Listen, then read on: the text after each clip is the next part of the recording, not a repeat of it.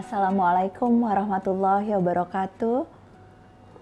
Hadir kembali hari ini saya Najla Shihab dengan Abi Quraisy Shihab di Hidup Bersama Al-Quran, edisi khusus dari Tafsir Al-Misbah. Dan uh, hari ini uh, akan membahas surah Ar-Rahman. Ini surat favoritnya, kayaknya surat favorit banyak orang ya.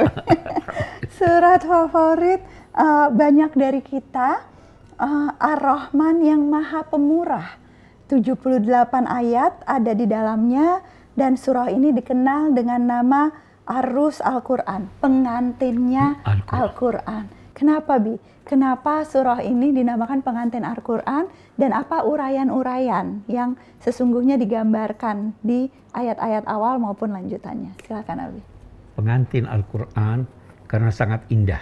Indah. Redaksinya sangat indah, sangat menggugah eh, di sini Allah menjelaskan eh, nikmat-nikmatnya yang dianugerahkan. Eh, di sini eh, disebut sekian banyak nikmat sementara ulama menghitung eh, pokok-pokoknya ada delapan.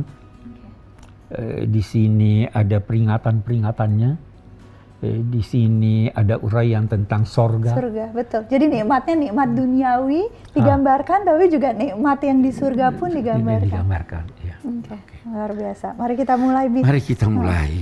A'udzubillahiminasyaitonirrajim. Bismillahirrahmanirrahim. Ar-Rahman. Dari kata rahmat. Kita ada di basmalah.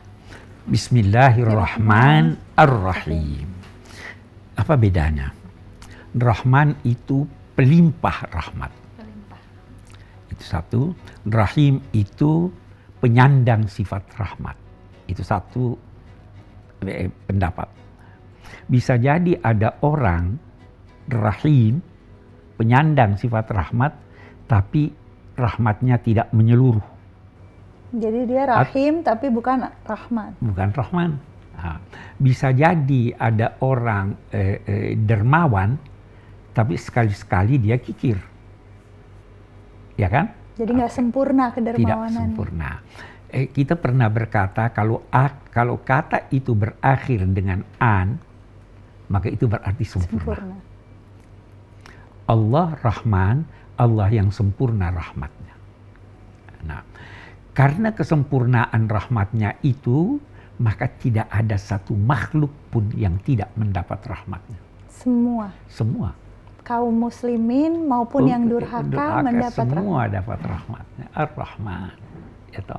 uh, ada yang berkata bahwa eh, eh, kata rahman eh, yang, ber, yang yang timbangannya an ini itu sifatnya sementara sedangkan kalau rahim itu sifatnya langgeng atas dasar itu mereka berkata, Rahman adalah Allah yang melimpahkan rahmat menyeluruh kepada seluruh makhluk tapi karena sementara maka dia hanya di dunia. Kalau rahim karena mantap dan seterusnya itu rahmatnya di, di akhirat. akhirat. Oke. Okay, Di sini disampaikan Ar-Rahman dialah yang telah mengajarkan Al-Qur'an. Dia taat. Itu kita ayat selanjutnya. Eh, baik. Kaum musyrik tidak kenal Ar-Rahman. Omar Rahman Wa idza qila lahum usjudu lirrahman qalu wa rahman. Kalau disuruh sujudlah kepada Rahman, siapa sih Ar-Rahman? Mereka tidak kenal. Itu sebabnya sewaktu terjadi perjanjian Hudaybiyah, Nabi memerintahkan untuk menulis Bismillahirrahmanirrahim. Kaum musyrik berkata, kita tidak kenal Rahman. Hapus itu. Maka Nabi menghapusnya dan menggantinya dengan apa yang mereka kenal, yaitu Bismikallahumma. Oke. Okay. Oke. Okay. Padahal Ar-Rahman ini sudah di Bismillahirrahmanirrahim sudah dikenal sejak dulu sebelum Nabi Muhammad sebenarnya. Nabi Sulaiman sudah menulis surat kepada Ratu Balqis dimulai dengan Bismillahirrahmanirrahim. Baik, kita kembali Ar-Rahman. Ar-Rahman ini diperkenalkan nikmatnya yang pertama adalah mengajarkan Al-Quran. Nikmat pertama. Nah, rahmatnya yang pertama adalah mengajarkan Al-Quran. Itulah puncak. Karena itu Nabi bersabda, khairukum man ta'allama Al-Quran wa 'allama. Orang yang terbaik di antara kamu adalah yang mengajar Al-Quran, yang belajar Al-Quran dan mengajarkan Al-Quran. Itu yang terbaik. Oke. Okay. 'allamal Qur'an. Kita sudah pernah berbicara apa yang dimaksud dengan Al-Quran. Bisa sedikit, bisa banyak. Okay. Khalaqal insan. Dia yang menciptakan manusia. Mengapa manusia dinamai insan? Oke, kita lihat. Insan itu bisa terambil dari kata uns, harmonis. Karena dia akan merasa harmonis kalau bertemu dengan sesamanya. Bisa juga dia insan diambil dari kata nisi lupa. Karena manusia itu memiliki sifat lupa. Lupa perlu digunakan untuk melupakan kesalahan orang. Ya. Bisa juga insan terambil dari kata anusi, eh, eh, eh, yakni gerak. Karena manusia itu harus bergerak dan sebagainya. Nah, dia yang menciptakan makhluk ini, al-insan. Baru allamahul bayan. Dia mengajarkannya Ajarnya. untuk berekspresi. Bayan itu penjelasan. Bisa jadi penjelasan itu berupa ucapan. Bisa jadi penjelasan itu berupa seni. Bisa jadi penjelasan itu berupa gerak-gerik. Itu yang diajarkan. Kita membutuhkan penjelasan. Kenapa? Karena kita makhluk sosial. Jadi albayan itu kemampuan untuk mengekspresikan diri ya. dalam bentuk bahasa, dalam bentuk seni, ya. itu sesungguhnya diajarkan oleh Allah Dia, karena kita membutuhkan itu sebagai ya, insan. Uh, mengajarkannya bisa dalam arti diberi potensi sehingga dia dapat, dapat melakukan itu. Adalah mahul bayan. Baru dia katakan asyamsu wal qamaru bihusban. Matahari dan bulan husban. Kembali lagi an. Ada perhitungan yang sangat teliti menyangkut perjalanannya, tidak melenceng. Wan najmu wasyajaru yasjudan. An-najm itu ada yang mengartikannya bintang. Sama seperti surah sebelumnya. Sama, nah, tetapi di sini banyak ulama tidak mengartikannya sebagai bintang. Karena ada disebut pohon Okay, Maka jadi... dia artikan an-najm dengan tumbuh-tumbuhan yang tidak mempunyai yang tidak punya yang tidak punya batang okay, atau okay. rerumputan dan sebagainya. Ya. Keduanya itu sujud patuh kepada Allah. Allah. Was samaa rafa'aha wa wada'al mizan. Langit ditinggikannya.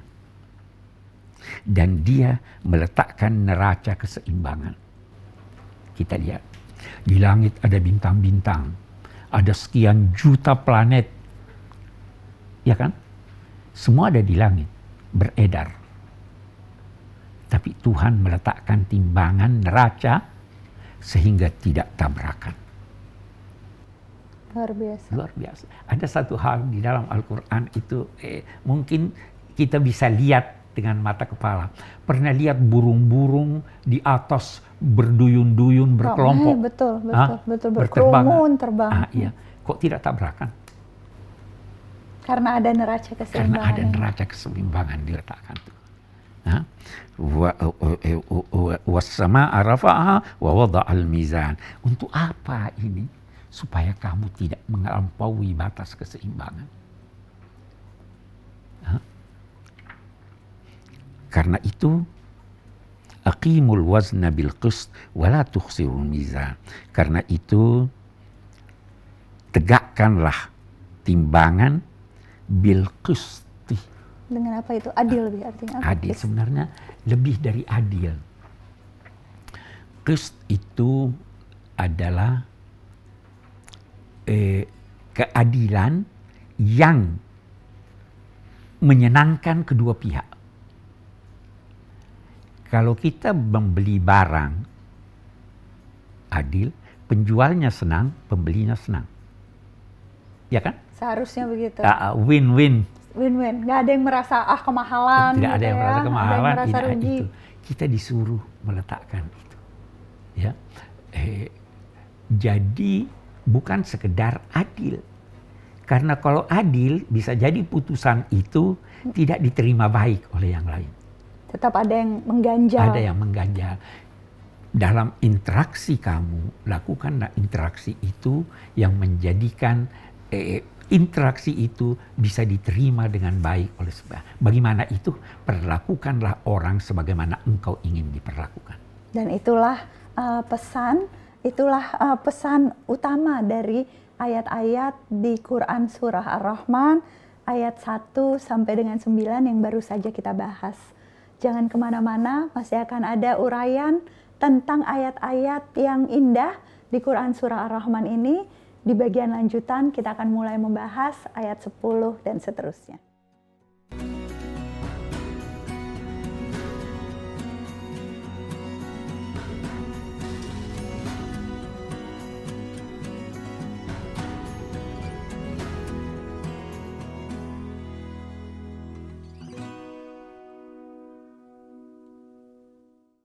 Pendidikan kader mufasir adalah salah satu program dari Pusat Studi Al-Quran. Program intensif khusus bagi peserta yang sudah mendalami ilmu tafsir di perguruan tinggi dan berhasil lolos seleksi dari seluruh Indonesia. Selama enam bulan sampai satu tahun, para kader ini mendapat pengayaan serta mentoring ilmu-ilmu Al-Quran lainnya dari Dewan Pakar PSQ. Program ini bertujuan melahirkan mufasir yang mumpuni serta mampu menghasilkan karya untuk kemaslahatan umat.